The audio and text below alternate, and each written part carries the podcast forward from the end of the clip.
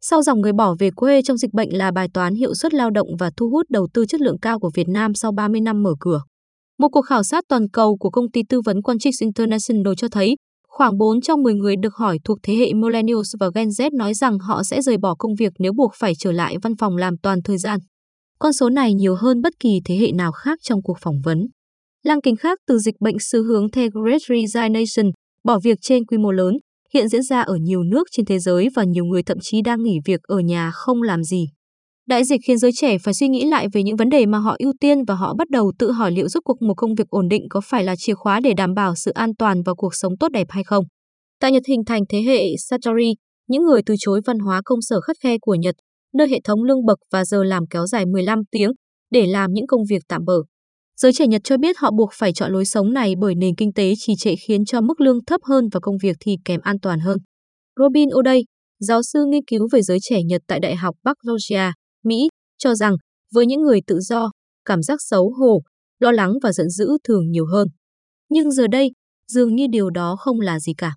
Tại công xưởng thế giới Trung Quốc, phong trào lời e flat, nằm im, mặc kệ, đang trở nên phổ biến và được coi là trào lưu nổi loạn của giới trẻ Trung Quốc hiện nay. Phong trào này có thể là dấu hiệu của một giai đoạn mới trong phát triển kinh tế Trung Quốc. Khi nền kinh tế giảm tốc, nhiều người đang tự hỏi liệu những giấc mơ đó có xứng đáng với nỗ lực của họ. Trước những mối đe dọa hiện hữu như đại dịch và biến đổi khí hậu, trào lưu The Great Resignation đang châm ngòi cho các cuộc thảo luận sôi nổi hơn về việc theo đuổi sự giàu có ở cả cấp độ cá nhân lẫn quốc gia. Benjamin Granger, người đứng đầu dịch vụ tư vấn trải nghiệm nhân viên tại Quantrix, cho rằng khi con người đối mặt với cái chết, họ sẽ cư xử khác đi. Mọi người đang nhìn công việc qua một lăng kính rất khác. Hàng loạt vấn đề tồn tại trên thị trường lao động đã dẫn tới tình trạng này và đại dịch COVID-19 như thêm động lực kích đại vấn đề này tới đỉnh điểm. Từ việc thu nhập tăng trưởng chậm hơn lạm phát, việc làm không ổn định cho đến giá cả bất động sản hay chi phí nuôi dạy con cái tăng cao đã khiến giới trẻ ngày nay khó có thể xây dựng một cuộc sống ổn định như những thế hệ trước. Những dòng người bỏ phố về quê là hiện tượng tương tự tại Việt Nam. Trong tâm dịch, hình ảnh cả ngàn người chạy xe máy chở theo toàn bộ đồ đạc gia đình, thậm chí là xe đạp và đi bộ, trở nên nhức nhối. Áp lực khi thất nghiệp, áp lực duy trì sinh tồn khiến những con người này phải đầu hàng sau thời gian dài giãn cách. Mất việc và được trợ cấp nhưng sống ở thành phố này 4 tháng đâu phải chuyện ai cũng làm được. Dù sao, quê hương sẽ nhẹ nhàng với cuộc sống, cái ăn cái mặc của mọi người. Lương Nguyễn Hòa Thương bình luận tại diễn đàn Tôi là dân Sài Gòn khi thấy những hình ảnh trên. Theo Tổng cục Thống kê, Bộ Kế hoạch và Đầu tư, gần 2,2 triệu người về quê do ảnh hưởng của đợt dịch COVID-19 lần thứ tư. Còn theo khảo sát vào tháng 10 năm 2021 của Việc làm, trong 2030 người được hỏi thì có 234 người chia sẻ đã mất việc và rời thành phố Hồ Chí Minh về quê, tức chiếm hơn 10%. Trong nhóm đã về quê, chỉ có 48% không muốn quay lại hoặc không chắc chắn quay lại vì muốn trải nghiệm các cơ hội việc làm ở địa phương hay làm nghề tự do. Trước đó, theo số liệu của Tổng cục Thống kê, trong giai đoạn từ tháng 7 đến ngày 15 tháng 9 năm 2021, có khoảng 1,3 triệu lao động tại các thành phố lớn về quê tránh dịch. Tiến sĩ Nguyễn Việt Cường, Phó Viện trưởng Viện Nghiên cứu Phát triển Mekong, MDRI, nhận xét, mặc dù có các gói hỗ trợ của chính phủ và một số tổ chức, cá nhân, nhưng nhiều người dân, người lao động đã phải bỏ thành phố về quê như một giải pháp có thể tồn tại, đối phó với dịch bệnh. Lần đầu tiên ghi nhận làn sóng di cư hàng triệu người từ các thành phố lớn, nhất là từ các tỉnh phía Nam trở về quê. Dịch bệnh khiến những kỳ vọng về tiện ích ở thành phố lẫn cơ hội kiếm tiền không còn như trước, nên nhiều người chọn về nông thôn. Khánh Mai, quản trị viên nhóm bỏ phố về rừng trên Facebook, cho biết. Nhóm được lập cuối năm 2019 với khoảng 1.000 thành viên ban đầu, nay lên 120.000 người. Mặt trái của lao động giá trị thấp.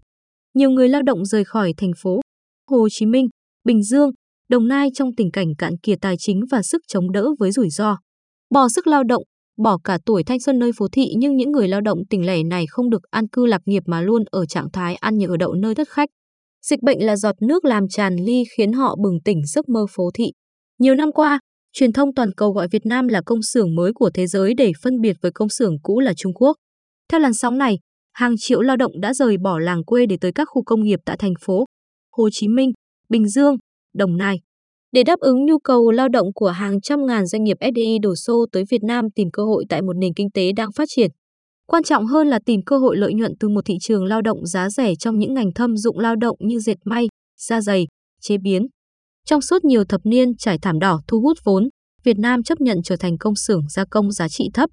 Giải được bài toán công ăn việc làm nhưng Việt Nam chưa giải được bài toán nâng cao giá trị lao động cũng như đời sống của người lao động. Giá trị lao động thấp là một trong những mặt trái của vốn FDI tại Việt Nam. Theo Phòng Thương mại và Công nghiệp Việt Nam, VGCI, một lao động Việt Nam trong năm 2016 chỉ tạo ra trung bình 3.683 đô la Mỹ, bằng chưa đến 1 phần 3 so với một lao động Trung Quốc, 12.362 đô la Mỹ. Báo cáo về tổng chỉ số lao động năm 2019 của Tập đoàn Tuyển dụng và Tư vấn Nhân sự Mỹ Mẫn Power Group cho thấy, thu nhập trung bình của lao động Việt Nam năm 2019 chỉ đạt khoảng 242 USD một tháng, thấp hơn con số của châu Á, Thái Bình Dương, 1.802 USD trong tháng, và toàn thế giới, 1.931 USD một tháng. Về năng suất lao động của Việt Nam, dù đã được cải thiện song vẫn bị tụt hậu, thấp so với nhiều nước trong khu vực ASEAN. Theo Tổ chức Lao động Quốc tế, ILO, trong giai đoạn 2011 đến 2020, năng suất bình quân của Việt Nam vẫn thấp hơn 26 lần so với Singapore, 7 lần so với Malaysia, 2 lần so với Philippines, 3 lần so với Thái Lan. Trong cuộc đua đường trường, người ta ăn nhau ở năng suất, tốc độ nhưng chúng ta vẫn còn tụt hậu thì khả năng đuổi kịp các nước trong khu vực là thách thức rất lớn. Đây là điểm nghẽn lớn khi bàn tới tăng trưởng gia hạn. Ông Bùi Quang Tuấn, Viện trưởng Viện Kinh tế Việt Nam, nhận định. Khi đồng lương còi cọc, tình cảnh những công nhân chui rúc trong những căn nhà trọ chật hẹp vài mét vuông, ăn uống tạm bợ, con cái gửi cho nhà trông trẻ tư nhân thiếu thốn. Ngày càng phổ biến hơn tại nhiều khu công nghiệp, và dịch bệnh đã trở thành thảm họa đối với họ theo nhiều nghĩa. Việt Nam đang ở thời kỳ dân số vàng với khoảng 55 triệu lao động, nhưng điểm nghẽn chính là chất lượng nguồn nhân lực, khi chỉ có khoảng 24,5% lao động có bằng cấp chứng chỉ. Nhiều nghiên cứu cho thấy, việc đầu tư quy mô rộng và đào tạo nâng cao kỹ năng có tiềm năng thúc đẩy GDP tăng thêm 0,5 đến 2%, tương đương với 6.500 tỷ đô la Mỹ vào năm 2030. Tin đáng mừng là chính phủ đã đồng ý xây dựng đề án tổ chức đào tạo và đào tạo lại cho công nhân để họ có thể tìm được những công việc thu nhập cao hơn. Nhiều thành phố đang lên quỹ đất xây dựng nhà ở cho người lao động để họ yên tâm an cư lạc nghiệp. Viễn cảnh mới có đủ sức hút người trẻ nông thôn trở lại thành phố.